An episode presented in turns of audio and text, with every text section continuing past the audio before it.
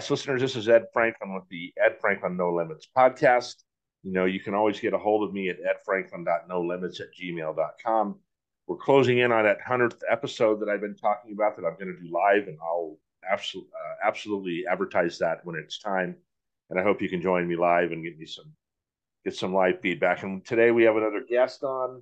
Um, this gentleman's name is Tim Rohrer. I met Tim a few years back, and um, he was kind of I guess, mentoring me in some way. And we're going to talk a lot about mentorship today because Tim wrote a book called Sales Lessons of the World's Greatest Mentor. Tim, thanks for being on my podcast. I really appreciate it. Great to be here, Ed. Good to see you. Yeah, good to see you. So Tim and I are probably about as opposite as you can get personality wise. um, he's a little, he's a lot more thoughtful than me, kind of more laid back, and I'm out there kind of you know, doing it. But we always have good conversations when we get together. We try to get together every few months and and have a, a have some lunch and kind of talk. And Tim's always got some good feedback. So um, this book uh, is awesome. I read the whole book. Thank you. Uh, you you take a very different approach than most people with sales books because when you tell me you're writing a book, I'm like, yeah, that's what we need is another, you know, another sales book. Everybody's got an opinion on how to sell, but the difference in yours, and I'm not just saying this because you're here, is you give examples of how you learned these lessons. You talk about a specific person, mostly that that kind of helped, that kind of led you down this path. And um, so, man, so welcome to the podcast. I let's talk about this book. So, thank you. Uh, what what got you to even think about writing this? So, uh, quite a while ago, I was writing a, a blog. It was called the Sales Loudmouth and just every week or every other week, I would write down my thoughts about sales and selling. And I realized that after I wrote about 150 of these um, blog posts, I didn't yeah. have anything left to say. So I just stopped. You know how a lot of times, if you read sales columns or read sales books, people keep saying the same things over and over again. And I, yes. I mean, I get that because there's kind of a, a new audience that keeps coming in and they need to know the basic lessons and they need to know you know prospecting and qualifying and presenting and all that. But i just got bored you know and i didn't have anything left to say so i just stopped. And for a long time i just had those columns on a uh, thumb drive just sitting here on my desk. Right. And then one day i decided i'm going to write a book but i'm going to write a storytelling book because i think people learn better when there's a story. People are more engaged, they're more interested, they they yes. hang in there, right?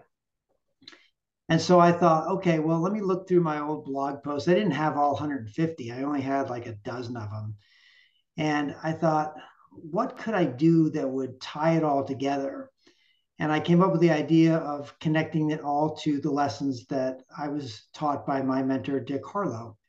And so what you end up with is a book that's it's factual, but there's some historical fiction in there too. You know, it's like I had to rearrange some of the settings, and I had to um, I had to throw in some additional insights that I may not have learned right at that exact moment. But for the most part, it's sort of a, a three year timeline of the lessons I learned in sales uh, from from a person who was brand new to sales. And and there's so many people who who get into sales and they have no idea what right. they're doing and they're they they're not as lucky as me. They don't end up with a person who really cares about their career and their progress and their success. And so I wanted to write a book about that, and I also I wanted to write a book saying thank you to my mentor, you know, because I just don't think people do that. Like when was the last time you go back 30 years to the beginning of your sales yeah. career, look the person up and say, I just want to say thanks because that was awesome. So that's what the book does.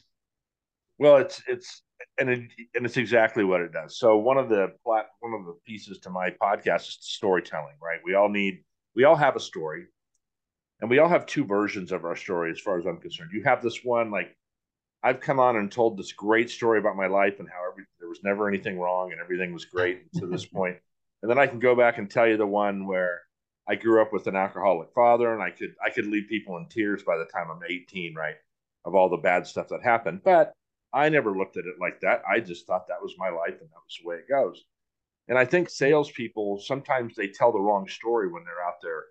They end up complaining to a customer instead of, you know, telling them the good parts of the story to get so that person gets to know them a little bit so there's a little more personal contact and i was kidding with my wife i said tim's one of these guys when he some of the some of the sentences in the book to me were funny because you really outlined i remember when the guy lights the cigarette and the and the end of the tip of the cigarette turns red i would never think of putting something like that in but it's a good touch and it kind of takes you yeah. into that it kind of helps fill in the storyline so yeah, I was trying to draw. I was trying to draw people in, you know, because I, I, think the book is a good read, even if you're not into sales, and that's kind of what I was hoping for. Is like a non-salesperson could read it and still enjoy it and and understand the lessons, but really also connect to the story itself.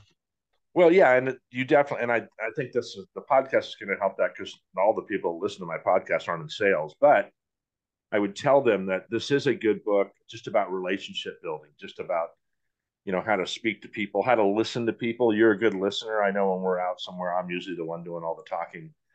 And you you do a good job at listening and then you can formulate an opinion off of you know what i've said so it all starts in college and in domino's pizza that was that one kind of was funny to me because kit worked at domino's years ago my wife and and uh, that's kind of how it all started with her but you got into the business side of things so tell us a little bit about i don't want to give the whole book away in the podcast but I'm going to pick a few things out that I that struck me as interesting. Yeah, sure. I started driving for Domino's Pizza in between years at college, you know, as a summer job, and I just loved it. I just loved being around the the, the place, and I yeah I loved learning all the different aspects of the job. And so when I came home for Christmas break or for spring break, I was back at the store driving and making tips and, and getting to know how the whole business worked. And then I got really intrigued because they told me that if you were a store manager for a for a year, that made you eligible to become a franchisee. Oh wow! And Domino's Pizza was growing like crazy back in the early '80s. Yep. And um, I, I went, you know, I was enjoying school okay, but it just never really spoke to me the way I thought it would. Maybe I went to the wrong school. I went to a really big school, UNC Chapel Hill, and maybe I should have been to a smaller school, but I'm not sure exactly. You know, who knows what was going on in my 20 year old mind. But I decided to quit college after my sophomore year and go into the manager training program at Domino's Pizza and rapidly rose through the ranks and became a store manager and then a store supervisor and then the uh, director of operations for the franchise that I worked for. Oh, wow. I helped grow the, the business from 18 stores to 33 stores doing $12 million a year in revenue. Good Lord. Did you? So I have some kids that work for In-N-Out Burger that have worked for them. And then I have one, my son, one of my son-in-laws works for In-N-Out Burger. And these, this company is really a company that takes care of you. Yeah. And, you know, I never worked in fast food, but when you, when you look at, when I talked to him about the culture and ownership and, and I used to actually sell products to In-N-Out Burger. It was a fantastic organization, still is a fantastic organization. This gal's growing it she's a young girl too. She's like the granddaughter of the you know original people. and She's doing a good job. So um, yeah, so that was interesting. But you learned a lot about business. I mean, you were learning more there than you were in college, apparently. That's for sure. Right? Yeah. And, and you know what? I was learning the things I wanted to learn too, and that was really the key. You know, I didn't really. I didn't like college so much the first couple years because it was all general curriculum courses. You have to right. take, you know, two years of foreign language and two years of history and you have to do this and that and pass a swimming test and i was like i don't want to do any of that i want to i want to learn about how to run a business and at domino's pizza they taught me how to do that and they paid me money so nice it was great well when i got into sales i remember i i, I was i wanted to get back into sales i was working for pepsi driving a truck and I was then I was running the service department and I was going through a divorce. I said, Yeah, I need more money. I got to pay child support and everything. Right. And the owner of, uh, I mean, the general manager says, "Look, don't you? You'd be a horrible salesperson. Do not go into sales." and um, so I've been now been selling for 35 years since then, and um, it just goes to show you know people aren't always right about what you're going to do. Did I'm you always finish? Surprised. I'm always yeah, surprised no. when people want to tell you what not to do. Of course. Lives, you know, it's just it always kind of like you, you you hear these stories about people who've made it big and their advice to everybody else is don't listen to the naysayers and i'm thinking who are these people but apparently there are people who are willing to say you won't be good at this or you can't do that. I just well, I can tell you as I'm oh. going through this, trying to be do more public speaking and things like that. I can read somebody when they just think, you know, you shouldn't do this, and and I just ignore it. Obviously, I don't. Is in a cuss there. I don't care anymore what people think. I'm too old to care, and I don't, and I don't, and I know they're not going to be right. So, um, it's funny. I'm reading another book right now um, that I'll I'll get you. You need to read this book. So far, what I've read in it, you'll really like it. And the guy says at one point, "There's no statues of critics anywhere in the world, right? Never a statue of a critic, always a statue of a person that's been successful." Yes. So another something that jumped out in the book, and I should show the people the book, and I'm going to put it on. Uh, I am going to put it on a link to it when I do this podcast when I publish it. Thank you. The the pen was interesting to me. The Mount Blanc, a uh, Mount Blanc pen, Mount yeah. Blanc pen was interesting. Mont Blanc, Mont Blanc, like the mountain. Yeah. Yeah. Presentation is everything, right? Yes. It's always that, you know, when you show up to a call, what you're looking like when you show up to that call and, you know, how well you're put together and things like that. And I was lucky. I've been able to wear a suit to work and I've been able to wear construction, you know, jeans and a construction vest and things like that. And depending on the atmosphere, if the dress is appropriate, nobody cares, right? Right. But it's the guys in suits that show up on construction sites and vice versa. The guys that show up in the jeans and dirty jeans that want to sell you, you know, something you're an executive. Right. But tell that story quickly. That was, uh, I like that story. Sure. Uh, well, Dick came into a sales meeting one day and he was carrying a bag and we didn't know what was in it. But Dick always ran our sales meetings, even though most general managers don't. Most general managers let the general sales manager run the sales meetings, but Dick loved right. it.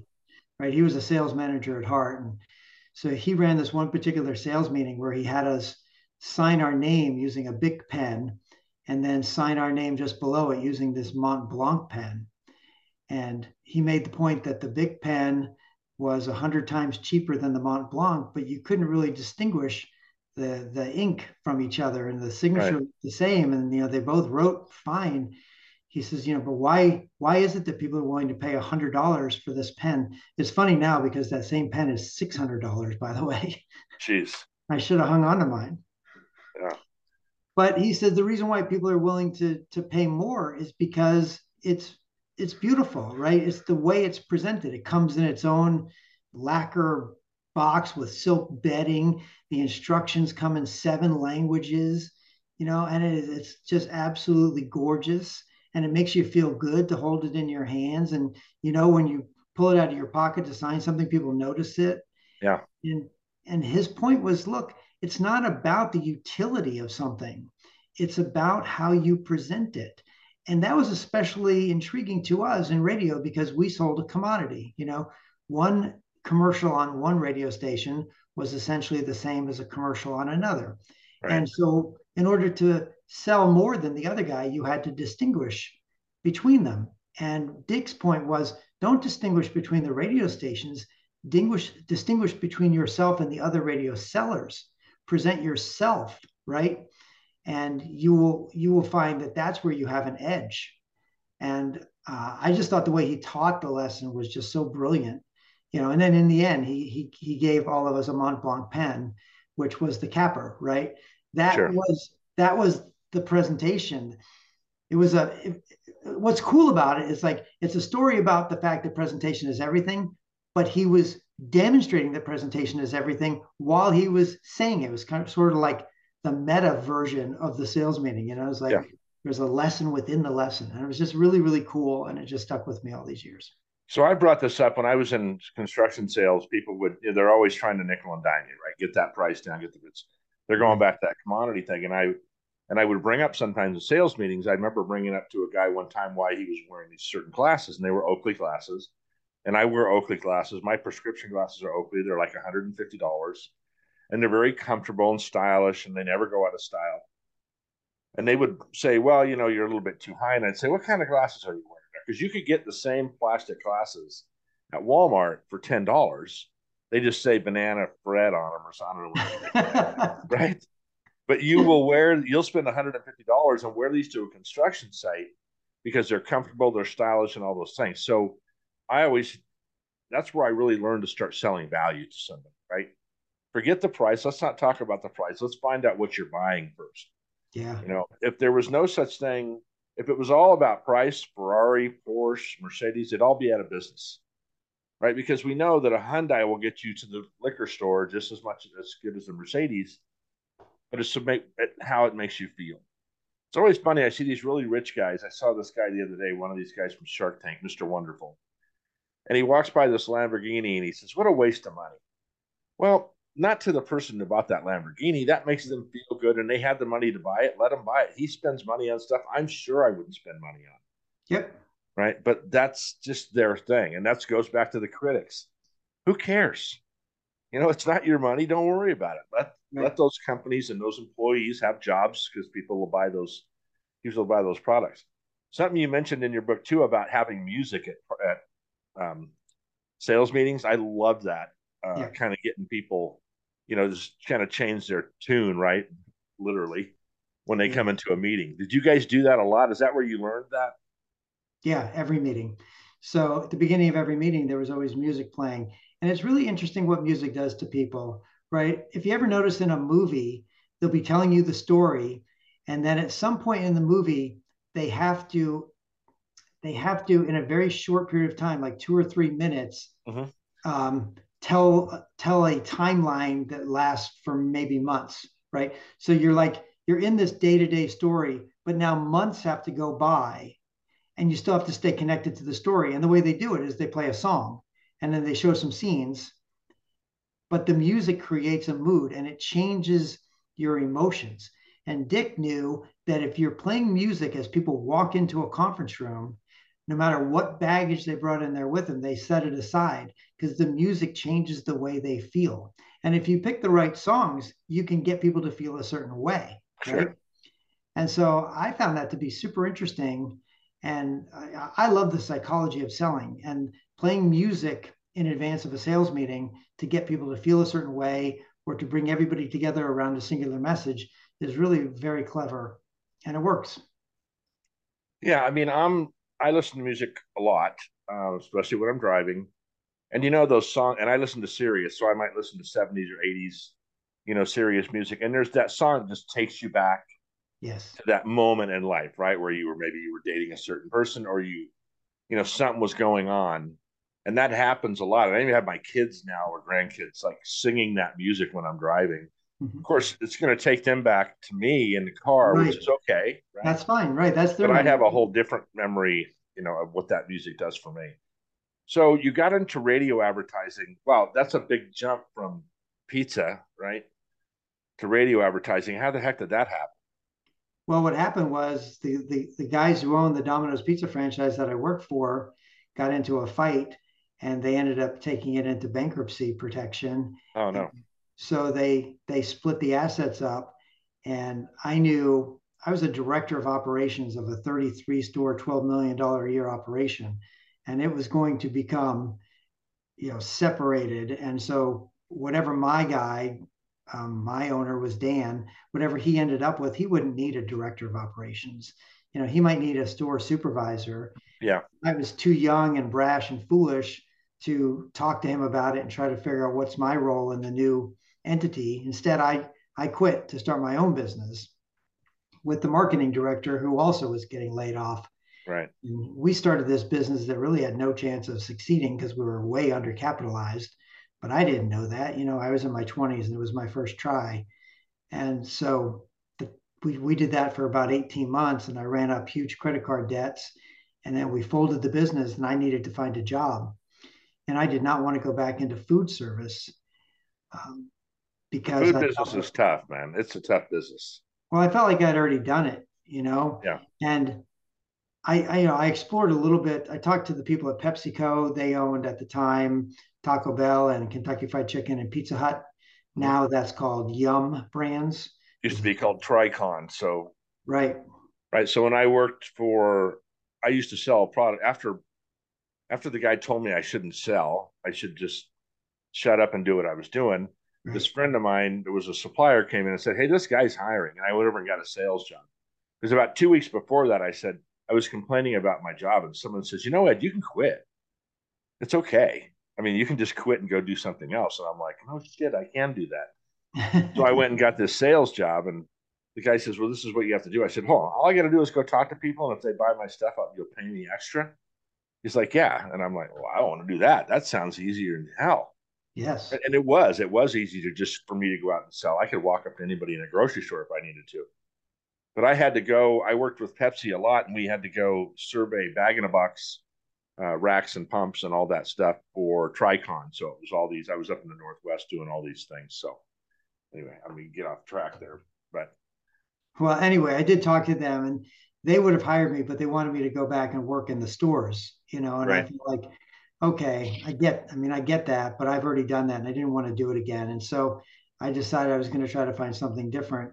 And it took me a long time to find something. And eventually, I read this book that says, here's how you get a job. You make a list of all the people you know, and you call them up and you tell them you need some help because you need to get a job. And this is something you and I talked about, right? Not too long sure. ago. And I made that list and I called a guy named Phil Zachary, who was the general manager of a radio station in Raleigh that I had done business with uh, when I had my own business. And he said, Yeah, we're hiring in Charlotte.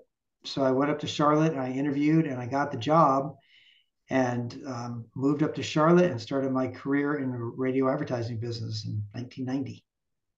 Now, did you go to school? Did what college did Michael Jordan go to? Yeah, he went to UNC Chapel Hill. He and I were there at the same time. You were there at the same time. That that had to be kind of interesting. We'll talk about that again at another lunch. But yeah, I was enamored with him, and I was playing. I played a lot of basketball, so when he was coming through, you know, they were doing the NCAA's and everything. I was just fascinated by him, and still am, and have been. And um, so that's pretty cool. So radio advertising, I'll tell you my experience with that. When I was at Allstate, we had a guy come in and talk to us from a radio station, and it was very interesting the things they were telling me. I'd never had any experience with that, and I was I was very interested in doing that. I thought radio advertising was great. I used to listen to KGB, you know, the DSC show. I don't know if you know who they are, but uh, Dave Rickards. My kids went to school with his kids, and I thought that would have been a great thing for Allstate to do, but they weren't interested in doing that advertising, and it wasn't that expensive actually, really, in the whole scheme of things. Yeah, for what they wanted to spend on other things. But something I wanted to talk about. So, is Dick Harlow still with us? Yeah, he sure is. In fact, he's okay, still in the video business. He is the uh, chief operating officer of a small broadcast company in North Carolina, and they own radio stations in places like New Bern, North Carolina, oh, nice. Myrtle Beach, South Carolina, and a couple of other places. They've got about 20. So yeah, he and I spoke the other day. We're going to get together in uh, in June. Oh, that's great. Okay, good probably going to do some speaking engagements. so that's kind of cool. So an interesting thing towards the end of the book, when you finally leave the radio business, um, it, it seems like you guys just kind of said, "Hey, I got a new job," and you just kind of went Whoop, and went and like so he went somewhere and you went. It's like there was never you never really capped off how your relationship ended at that time. Obviously, it's still going, but right, right. Well, yeah, it was suspended for quite a quite a while. You know, we didn't talk to each yeah. other for, I don't know, you know, two decades maybe. Oh wow. So that that was interesting to me because you know, you never want that to happen with somebody, right? No matter good or bad. I mean, I talk to girlfriends from high school still, you know. And um yeah, when that happened, I'm like, oh no, I hope that something, you know, I hope it wasn't a bad thing at the end. I'm not I'm not giving away the book. It's not like a story that no, you know, I right. can't tell you the ending too, but um, right. That was just interesting how you guys ended up splitting, going different directions.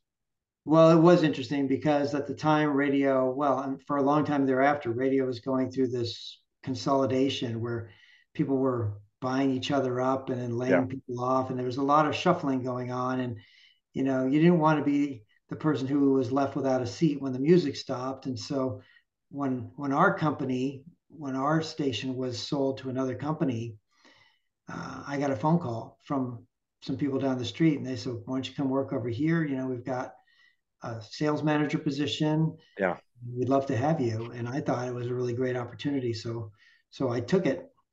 And you know, um, for Dick, breaking up with me was not that big of a deal. I was just I was a salesperson that had been on the staff for three years.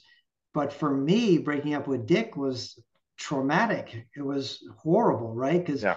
he was my mentor, and I thought the world of him, and our relationship meant so much. But you know, he didn't know any of that, and I mean until recently, right? When I wrote a book about him and told him. Sure. So, um, how did he feel about you writing the book about him? Was he kind of humbled by that, or? When I first told him I was going to write this book, it was a number of years ago. Yeah. Obviously, I didn't write it at the time, but I I contacted him and I said, I'm going to write this book and I'm going to call it The Sales Lessons of Dick Harlow. And he says, Oh, I, I wish you wouldn't do that. And I said, Why? And he said, I work for a company that, for whatever reason, they wouldn't think that that was cool. And yeah, they would give me a hard time about it. And he says, I don't know, it just wouldn't be good for me. And I thought, well, you're working for the wrong company if a company would treat you that way. Right. So well, he wasn't a flamboyant guy, though, right? He was. Uh, no. So no. he probably felt like that was being flamboyant or something. Maybe a little show offy or something. Yeah. But you know, uh, I just thought he was working for the wrong company because anybody who would not celebrate a person who had a book written about him, to, to me, that's crazy, right? That's foolish. Um, but there are a lot of radio companies out there who are kind of that way and a little, little snobby and they like to be controlling. And so he knew that his company was was that way. And so I didn't yeah. write the book. But then um, know, I did some other things. Like I went to college part time and that took me five years to finally get my my degree that I had. I was going to ask you if you got your degree. Good for you. Yeah, yeah. Last year, you know, um, I I went to Boston and walked across the stage at Northeastern University, so I got a Bachelor of Science in Leadership. Nice. And I came back from from that, and you know, all of a sudden I had all this time on my hands because I was spending a lot of time doing schoolwork. And I thought, okay, I know what I'm going to do. I'm going to become a world class pickleball player. And um, become nationally ranked in my age group. Right? There you go. This is a big deal. These this pickleball. I, pickleball, right? It's a big deal. So this was last year, and I I went up to the club and uh, joined up, you know, with all the people playing pickleball on a Tuesday night. And in the very first game, I lunged forward to hit a ball and tore the fascia in the bottom of my left foot. Right. Hobbled off the court, ended up in a boot, and the dream of becoming a national pickleball player had to be put on hold. So now on I have hold. Good time. for you. right, it's still coming around. So now I had all this time on my hands, and I couldn't do anything like play pickleball or tennis or golf. So I said, okay, I'm going to write that book, and so I did. Right, so that was last year. It took me about six months to write it, then another month to edit it. And by this time, of course, Dick was no longer with that company. He was with this right. small broadcast company and he was the big shot, and nobody could tell him that somebody couldn't write a book about him. And so this time I told him I was writing the book, and he was. I mean, on a really small scale, I when I was running the chamber, I the paper would come and talk to me a lot, or the news media would come. We had a situation in Poway where they were. They, uh, what was it? Oh, they had a water line break or something, and they had to shut restaurants down for a week. So they wanted to speak with me. So they call me. KUSI calls me. I go down to the city talked to him, got a clean shirt on, did all, you know, kind of presented. And they interviewed me and they put literally about a four second clip on the rate on TV about what I was talking about. Now, I didn't want them to spend a half an hour on me. Right. But for all that time, I told Kit, I'll never do that again. If they call me, they can do it over the phone or something. Right. I was never wanting to, anybody to write anything about me if I was doing a good job because we I did a good job. It just is a part of my job, so I never wanted anybody it's embar- you know it's kind of odd. I'm very careful on my podcast when I talk about my children because I don't want to embarrass them because I mm-hmm. got some great stories, but everybody would know who I was talking about, and I don't want to put them in that situation. So I kind of hold back on that. So your foot problem comes back to another question I was going to ask you. So you were taking these golf lessons, yes, and you got into a situation where you couldn't golf as good or whatever, but but you were starting to mentor in a way the pro there, right? Young guy. Yeah, right. My instructor at GolfTec. Yeah. Kind of trying to help him um, on his sales process because, you know, especially people our age, when we think of salespeople, I think my mind goes right back to the 60s with the guy with the plaid jacket right at the car dealership. Yeah. He's trying to sell you a $200 car for $2,000, right? And that's where salespeople really got their bad name. Yes, for sure. And I remember in the chamber, people would say, Well, I'm not a salesman. I own the company, but I'm not a salesman. I said, Well, I got news for you. Everybody in the world is a salesperson. And I would say, and I didn't want to make this and make this insulting, but I'd say even Jesus had to sell what he was doing, right? He kind of had to get out there and give information on his product, if you want to call it that. Sure. And he kind of had to let you know. So, so this golf pro um, just couldn't get over that hump to get to that place he wanted to be. So he ends up working at GolfTec, giving lessons, right? right. And you mentioned something about a disappointment gap, and I thought that was interesting. Tell me about that that little tidbit. Yeah. So when you sell something that depends upon a result, you run the risk of the person who buys it expecting one result and the person who sells it knowing that there's going to be a different, lesser result. But the person selling it doesn't explain that. And as a consequence, the buyer is unhappy because mm-hmm. they didn't get the results they expected. So, what I taught people in the radio business was to lower expectations because you you can't really increase results right so as much as you like to believe your radio station is fantastic and if you write the best possible commercial then you're going to achieve these remarkable results for this local advertiser the fact of the matter is you don't control that but what you have some control over is what the person expects to happen. And so you downplay the the results. Mm-hmm. and and and the bottom line then when when the results meet the expectation no, the person's happy or satisfied right? Not disappointed. So the disappointment gap is the difference between the expected results and the actual results.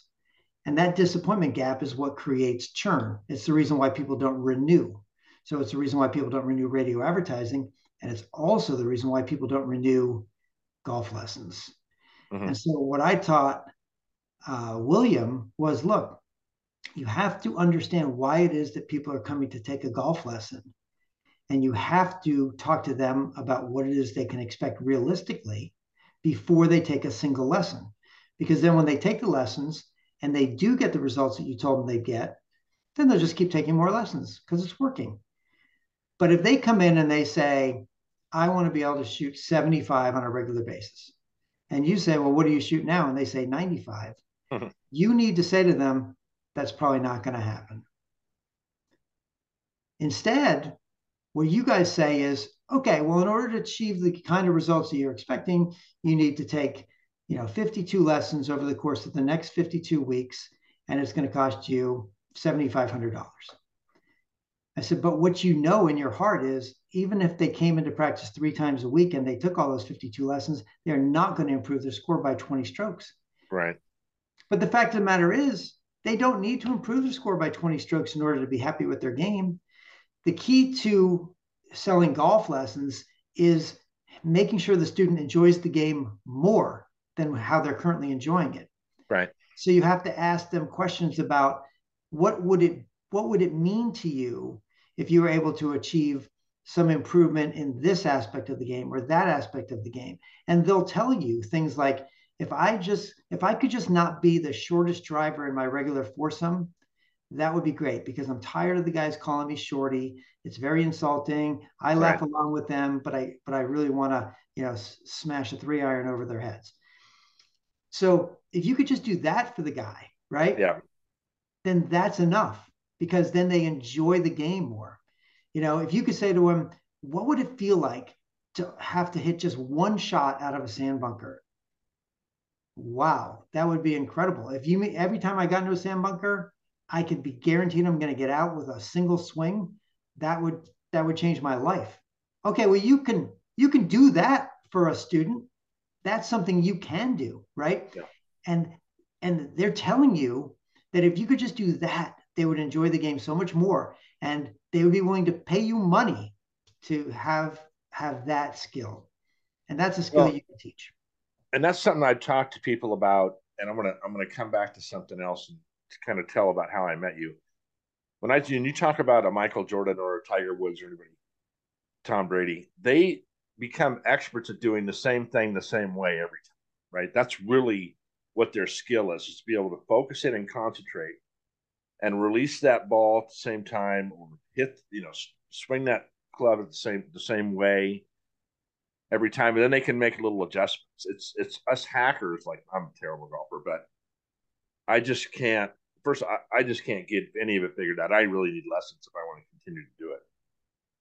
but it's those kind of little things that you can definitely teach people.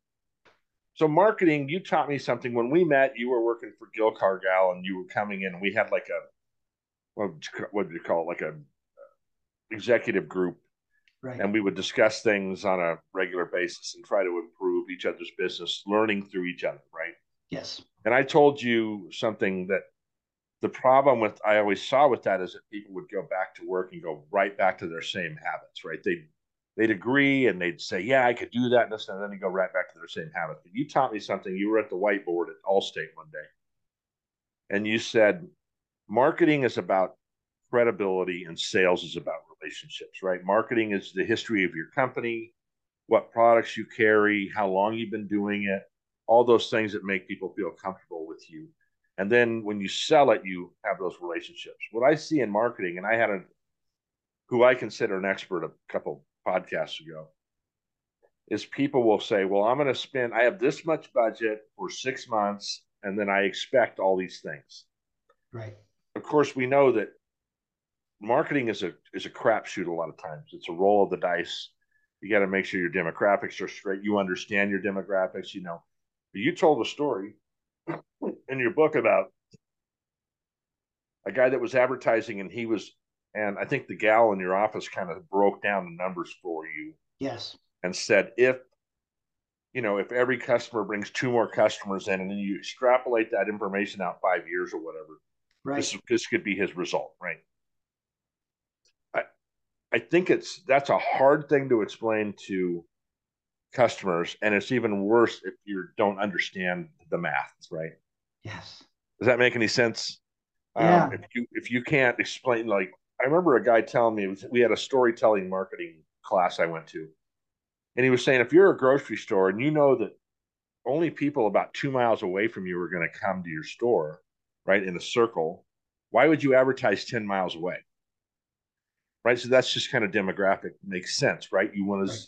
you want to advertise in these zip codes. And when I was in the car business for a very short time, they used to find all the people with bad credit within a mile of these car dealerships and send out these ads you know, fifty dollars get you a car or whatever.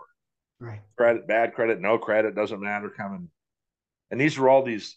Some of them, they some of them are tricks and they feel greasy, and some of them are really good information and it shows how marketing works. Right. And I know you've been doing this a long time. Maybe you can just comment on what I just said, or you might even have a story about what I just said, but that information is super vital to teaching people how marketing works. well, it's interesting because you know different types of marketing works works different ways. It depends right. upon um, when you're trying to reach people in their buyer journey. So, for example, in the car business, once somebody decides that they have a situation that might lend them to getting an additional car or a new car, then it's about 90 to 120 days typically before they pull the trigger. And so when you advertise on the radio, what you're advertising is that you are a credible place to do business, right? Mm-hmm. That when the time comes, you should consider doing business at this Ford dealership or this Toyota dealership. You're what you're not doing is you're not saying to people, I know that this situation has happened to you. Therefore, it's time to come in right now and look at our special deals. And when you use radio for that type of message, you're shrinking the available audience down to just the people who've had that situation. So let's pick a situation that might cause somebody to, to need another car. So I have a situation right now. My 19 year old son just came back from college and we don't have a car for him to drive around because his younger brother is now driving the car he drove before he went to college. Okay. So we could use another car. So the situation has occurred, right? An additional driver has come home and now we're sharing cars and we don't want to. So that's our situation. Now we have to think about our alternatives. We could get another car or we could share cars or we could use Uber when we need to, or we mm-hmm. could buy him a bike or we could buy him an electric scooter. We have all these choices, right? So once we decide, okay, the way we're going to solve this situation is we're going to get another car, now the clock is ticking. Now I have to start doing research to find out what kind of car we're going to buy him. And so, where am I going to do that research? It's going to be on the internet. It used to be 30 years ago, we would do that research a different way. But now it's all one way, it's all on the internet. And when I get on the internet, what I'm looking for are brands that I know and trust. And the reason I know and trust them is because before the situation happened, they taught me to trust them. Right. That's the storytelling medium, TV and radio, that should have been delivering that message of, hey, we're a good place to do business long before my situation. Because now that my situation has happened, there's only three months, and they cannot possibly build a relationship with me in three months. So I'm going to go only with the people that have developed that relationship with me over the course of a lifetime. So that narrows down the possibilities right away. So now I start doing my research, and what I'm looking for is familiar names that feel good to me. And those familiar names have all advertised to me in the past, right? Um, so now I'm not tuning into the radio or TV hoping to see an ad. I don't do that, right? Right. All all the information is available to me on the internet. So that's where I do my marketing once I'm in my buyer journey. So if once you understand how it is that people shop and and and what causes them to get into and out of markets, then you can mm-hmm. start to address the correct marketing messages and the correct marketing medium for each of those different kinds of people. So it's funny. I would uh, I would go to people and say, hey, um, either doing sales or marketing, and a lot of companies, especially small companies, when they start running into when it starts getting slow, they cut sales, they cut marketing, do all those things. And they say, well, why should I do it? I don't get anything out of it. I said, no, because you've never got in it for the long haul, right? You understand if you watch the Super Bowl, you're probably going to see an Apple commercial. Do you think they really need to advertise? Well, in their mind, they know that the, yes, they do because they're in for the long game. Right. And they might have a new widget or something that they're selling. And something that um, Apple does that, that, I was listening to a Steve Jobs like little commentary thing, and he was saying, you know, Nike never advertises shoes or clothes; they advertise more high performance, right? Right.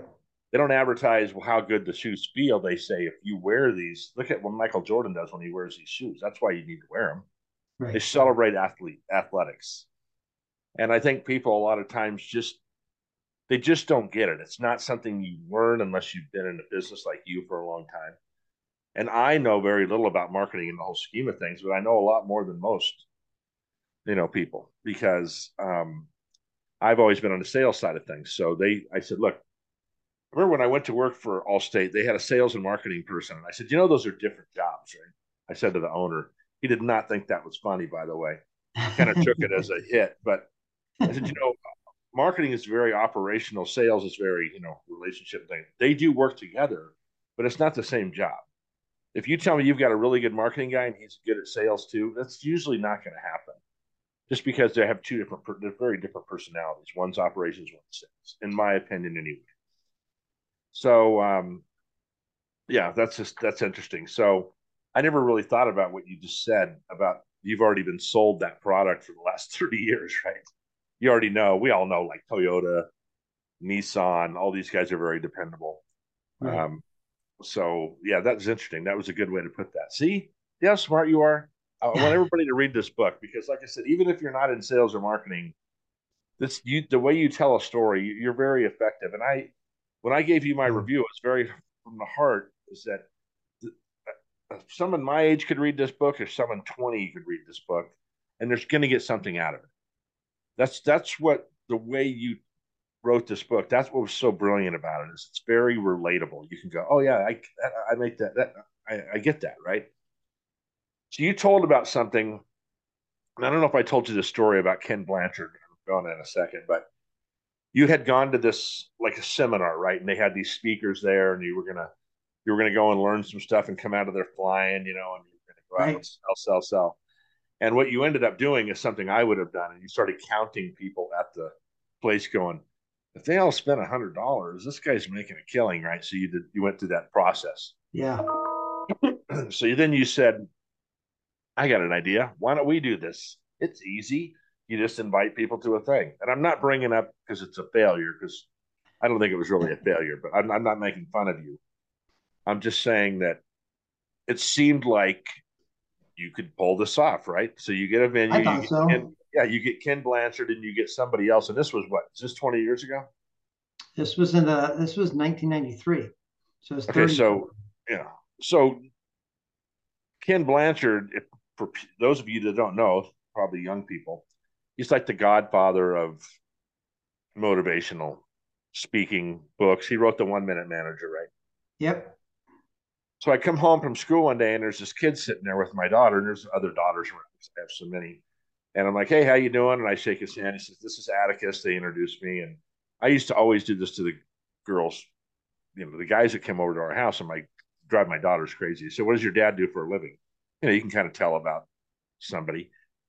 He says, uh, and he works for my grandpa. I don't really know what he does. And I said, well, what do you mean? What does your grandpa do? He goes, I don't know. He wrote some books and stuff like that. I said, well, what's your grandpa's name? Let's try to draw some information out of this kid, right? Right.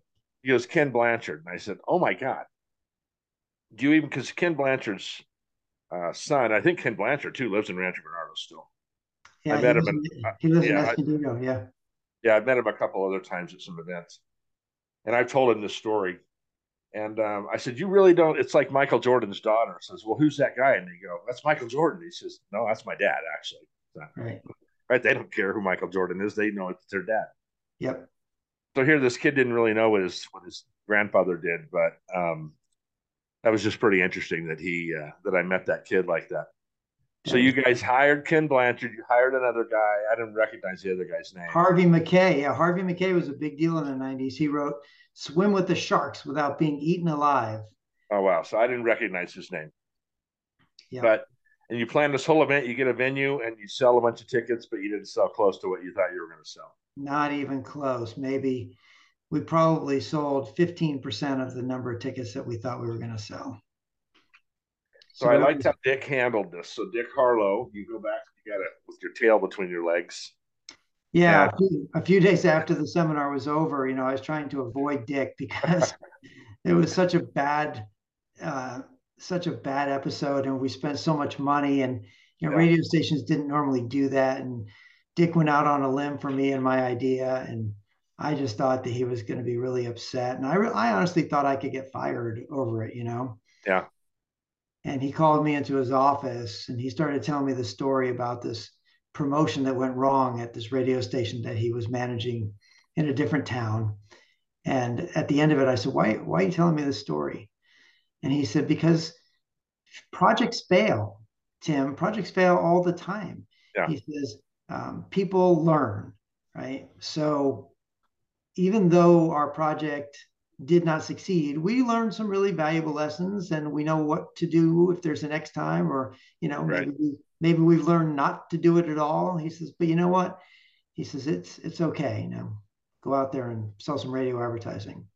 Well, that's cool. I remember um, I would always say to people that, and I don't know if this is positively true, but Abraham Lincoln would say he met many people in his life. And what he learned most from people is what not to do, right?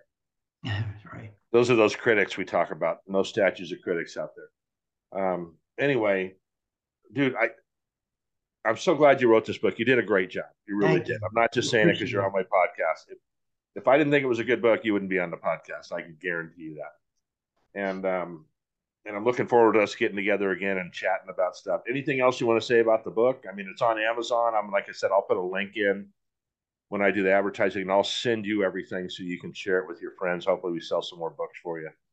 Yeah, I appreciate it. I will. Uh, I will link back to this podcast on on LinkedIn, and I will also put it on my website, which is timjmrohrer.com. That's R O H R E R. And uh, yeah, I've, if if you if you buy the book, if you read the book, I would appreciate you going on to Amazon and giving it a review because that yep, that helps a lot for search results. And other than that, thank you so much for having me on the podcast. That It was it was a lot of fun. I enjoyed it. Yeah, it's always good. Like I said, I don't really plan anything out on these podcasts. We just kind of have an organic conversation and and uh no, you did a great job. So stay on for a second. I'm just going to do an outro here and then we'll chat for a minute. So Sounds good. Um, everybody, thank you for listening. This is the Ed Franklin No Limits podcast. Uh, you can get me if you're on YouTube watching this. Uh, please subscribe to my channel. Um, if not, make sure you share it if you see it on social media so it get the word gets out there. And I appreciate you listening. You can go to my website, which is kind of under progress uh, uh, construction right now. It's it's Ed Franklin No Limits, no dot in there, uh, dot com. So check it out. And um, if you guys are looking for anybody to come and do a speaking engagement, um, it might not be a good a good speech, but it'll be funny. so anyway, got to advertise something. Anyway, thanks for listening, and I will see all of you very soon. Thank you.